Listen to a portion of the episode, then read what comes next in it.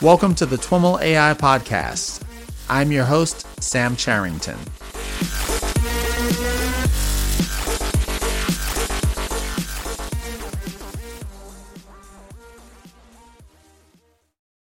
All right, everyone. I am here with Matt Zeiler, CEO and founder of Clarifai, and we are live at the Future Labs AI Summit. Matt, how are you doing?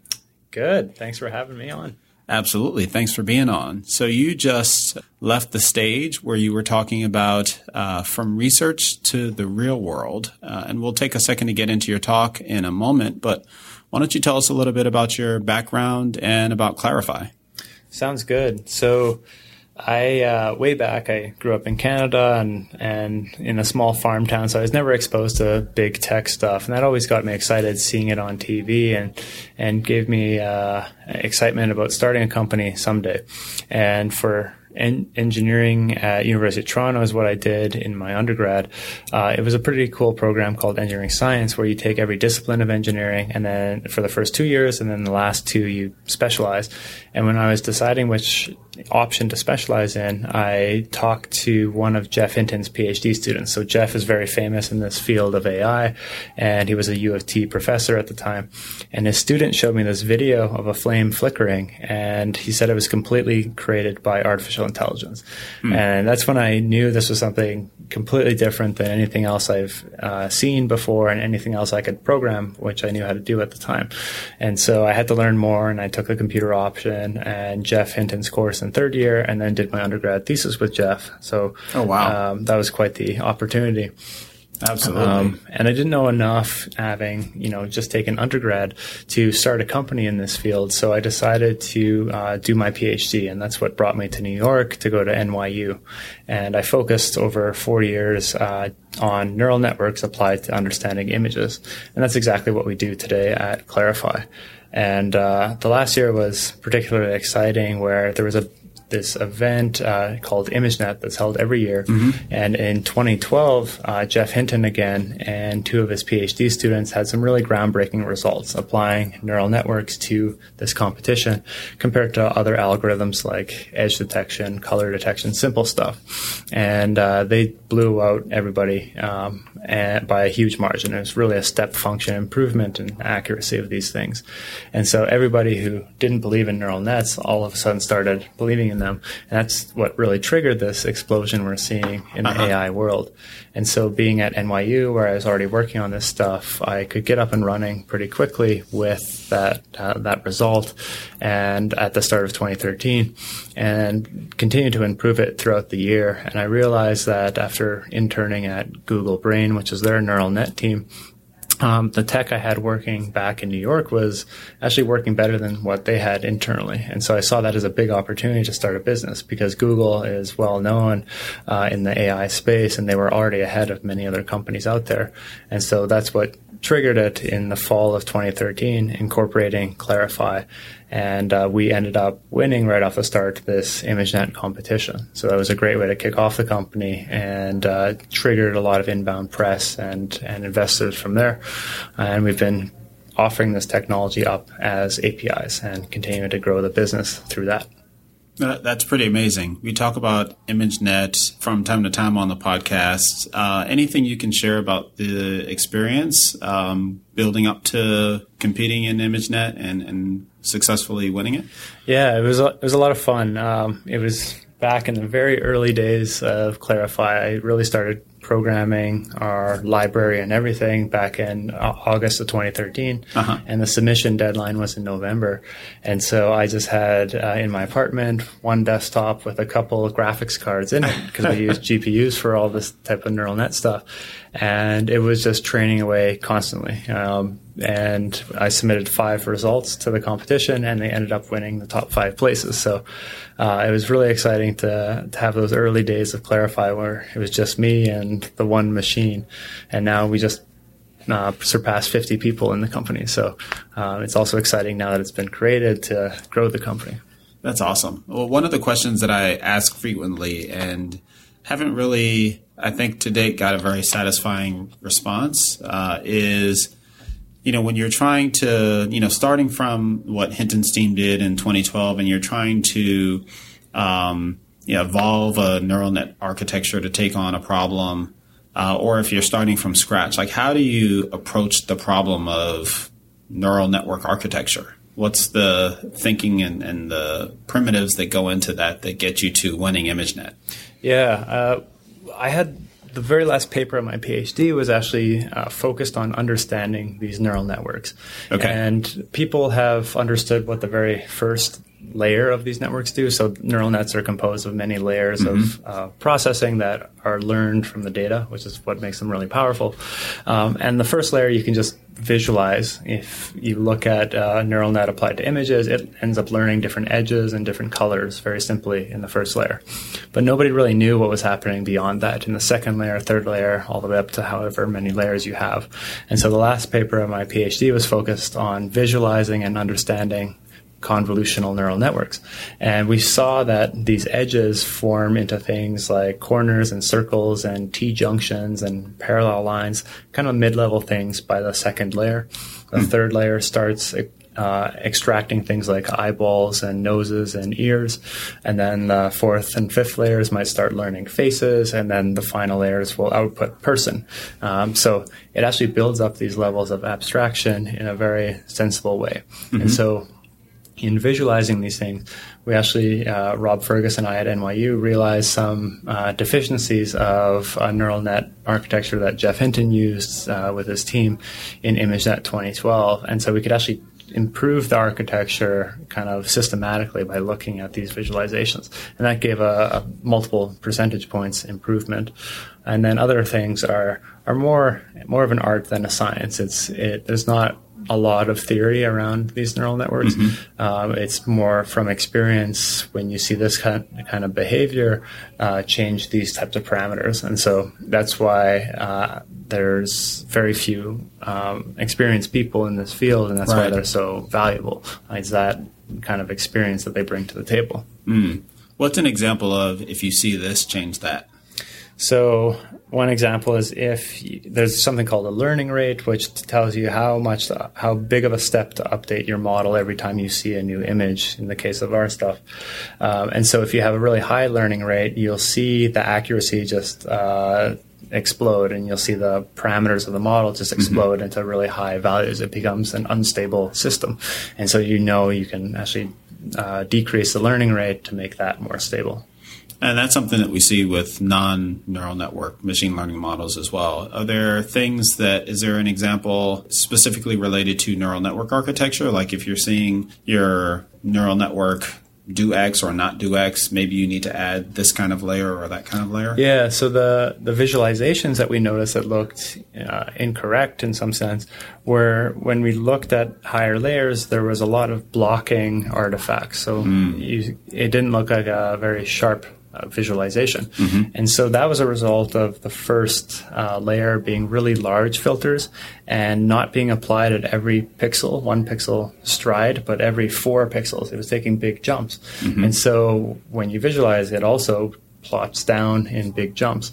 And so that has to be throwing away information. Um, right. It's skipping over too much. And so okay. by reducing the stride, reducing the filter size, it actually increased the accuracy. Mm. So it sounds like the lesson then is, or lessons are that, uh, as you said, it's you know there's art as well as science uh, involved. Um, it's highly iterative. Yes. Um, but also, I think what I learned in this discussion is that what really gave you the edge was being able to kind of introspect, if you will, what was happening at the different layers of the architecture and using the knowledge that you gained there to evolve the architecture. Yeah, exactly. Um, is the do you remember the name of the the paper that you refer to?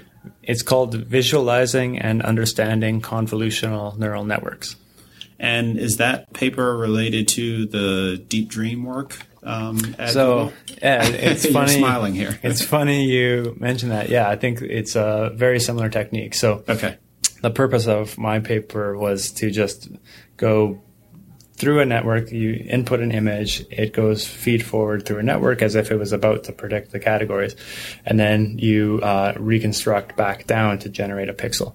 And mm-hmm. Deep Dream basically did that process in multiple loops. So mm-hmm. they would reconstruct a visualization, add it back to the original image, and then continue that in a cycle. And that's where the the system essentially gets locked into what it's dreaming about, mm-hmm. um, and and it starts visualizing uh, kind of crisper objects that it can think about. Hmm. Okay.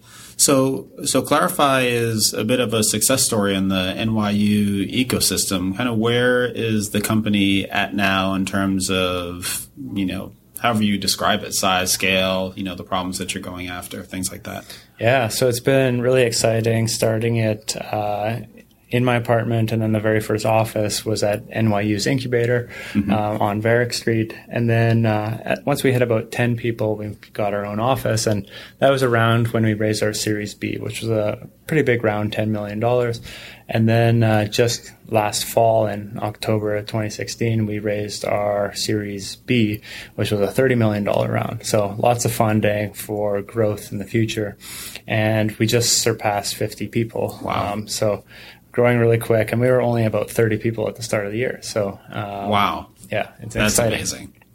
Yeah, and so the as I understand the solution that you guys are offering it is and uh, you can you know correct and iterate on this um, but it is a kind of a visual understanding api if you will where you feed it images and it will tag those images for you and give you probabilities um, of the likelihood of those tags. And you know that's something that we see. You know, there are numerous versions of this available in the marketplace. You know, including by you know big players like Google and Microsoft and Amazon. Like, what makes Clarifai different, and how do you compete in a crowded field? Yeah, so that's uh, a good summary of what we offer and have been offering for over three years now. So one big advantage for us is that we've been out at least three times longer than most other people in this space. Okay. Which uh, means we've, and because of winning ImageNet early, it means we've had a lot of conversations with customers. We really understand lots of different industries and the problems that each of these customers have in them. And so we try and build those features into our platform. Mm-hmm. And so some examples of that were just launched in the fall. Uh, one is a search product and one is a training product. So search very simply lets you throw in your images to our system and we take care of the rest. We understand them from the pixels up to recognize all these different concepts. And then we let you search um, by the concepts that we can recognize, but also by image. So if you take a picture out in the world, you can find visually similar pictures automatically without even saying a word. So that's really powerful as a discovery tool. And that applies across every industry like retail. You can use it for shopping gardening. You can use it for gardening ideas or uh, travel for planning your next vacation. It's a universally useful feature mm-hmm. in our platform. And likewise, training is another universally useful uh, feature. We started off with this one size fits all model we call the general model. We started building what we like to call domain models for food, travel, wedding, real estate, uh, nudity, and so forth. Mm-hmm. So they're more focused on different industries. And then with custom training, we've gone one step further. Now you can teach the platform to recognize whatever you care about. And this is a huge step ahead of a lot of the other uh, sure. people out there. And it's really important for our customers because now, you know, if you take a retail setting, they have a way of categorizing their products mm-hmm. or uh, e-commerce marketplaces. People are used to manually tagging this content, so they already implicitly have a categorization. Or uh, for filtering out unwanted content, they already have a terms of use that includes nudity and drugs and weapons and even uh, non-offensive stuff like you know they just don't want advertisements on their site or stock photos on their site mm-hmm. or money or people. And so now with custom training, you can customize it to recognize exactly exactly what you care about in your business, hmm. which uh, is very exciting. What kind of accuracy lift do you see customers obtaining with custom training relative to standard or domain models? Yeah, it's a big lift because it's usually trained on their specific data. Mm-hmm. So, uh, in terms of accuracy numbers, I, I think uh, it's not fair to compare because the general model sure. is meant for if you take your phone out of your pocket and take a picture, it tells you something meaningful. Uh-huh. I mean, we at Clarifai have collected massive data sets to make that really accurate. But when you focus on the 10 or 100 or 1,000 categories that you care about only, then you can, and it's trained on data that you have access to, then you can really drive the accuracy because it's really solving your specific mm. problem. So is Clarifai, does Clarifai offer both a consumer solution, take a, you know, an app that I take a picture and it'll recognize things as well as a, a business offering? Yeah, we do have a consumer app called Forevery, which lets you apply our general model and our facial recognition to understand your personal photos. And it's available mm. on iOS right now. That's spelt forever with a Y at the end. It's for every one of your photos. Okay. And it even lets you teach things. Um, so this custom training that we just launched in our API, we actually launched it first in Forevery. So you can teach it like the name of your pet or your favorite sports okay. car and all that becomes searchable over your personal pictures as well as you know your mom's name and your sister's name it actually recognizes people so whenever you take a new picture of them it'll mm-hmm. automatically tag them and index them for search hmm. Okay. And to what degree does having that um, yeah, is is the main reason why, or one of the main reasons why you offer that, because it allows you to expand the data set for which you're able to train over. Yeah. Well, how does that play into the, the model? Yeah, exactly. That was the initial, well, there's two initial incentives that the data collection, and mm-hmm. it was always really a passion of mine. Uh, even before starting Clarifai, before deciding on the API as and building a platform, I was always passionate about applying this technology to my own personal pictures. And that's when I knew it was actually ready to start a business around. I built mm-hmm. a very simple demo and just dragged and dropped my pictures into it, and it gave meaningful results. And so it's always been a passion. Plus, it, it's a great way for us to crowdsource data collection. Oh, that's awesome. Um, what are the what are some of the most popular business use cases that you're seeing? Yeah, I like to bucket them into two uh, big buckets. One is organization and one is moderation. And these apply across mm-hmm. all different industries. So, organization, uh, we have companies like Trivago, for example, that are in the travel space. Mm-hmm. They want to take all the user uploaded and hotel uploaded photos and tag them with our travel model so that people, maybe the next time you're um, planning your vacation, you can search for the best pool in Jamaica and it shows you the pictures to compare mm-hmm. and make your decision easier. Same story applies in the wedding space with Style Me Pretty. They have users upload their entire wedding album and they use our wedding model to categorize them. And that helps new users come to Style Me Pretty and find inspirations for their wedding. The more new users and the more content, the more ad revenue that they can drive mm-hmm. on Style Me Pretty. And on the moderation side, whenever there's an upload button on the internet or in a mobile app, there's a chance that you're going to get offensive content. And that could be nudity, drugs, weapons, mm-hmm. violence, lots of different stuff that doesn't, uh, that you don't want on your marketplace.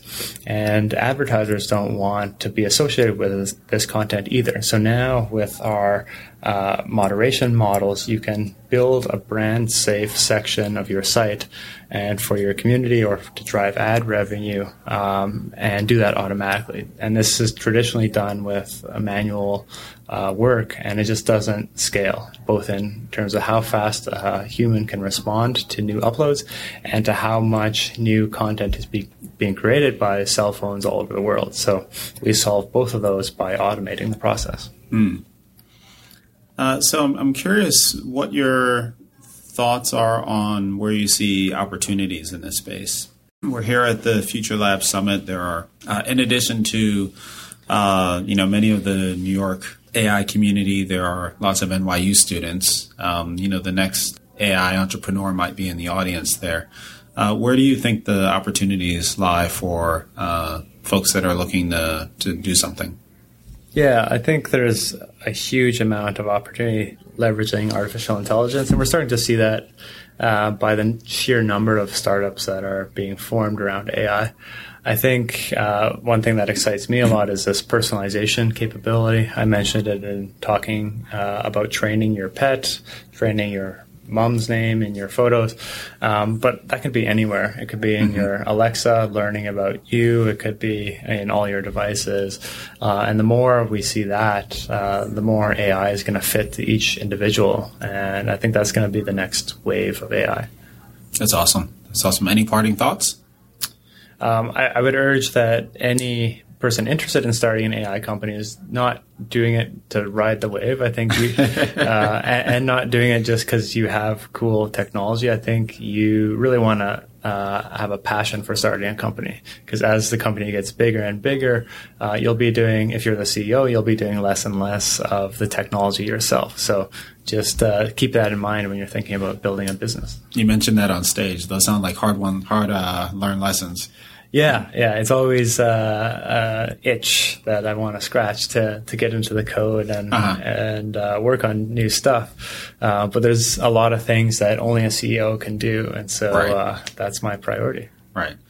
Well, Matt, thank you so much for taking the time and being on the show. It was great chatting with you. Thanks for having me. All right, everyone, that's our show for today. Once again, thanks so much for listening and for your continued support. Please don't forget to share your favorite quote from this show via the show notes page, via Twitter, or via our Facebook page. If you do, we'll be happy to send you one of our laptop stickers. The notes for this show will be up on twimlai.com slash talk slash 22, where you'll find links to Matt and Clarifai and the various resources we've mentioned in the show. Thanks so much for listening and catch you next time.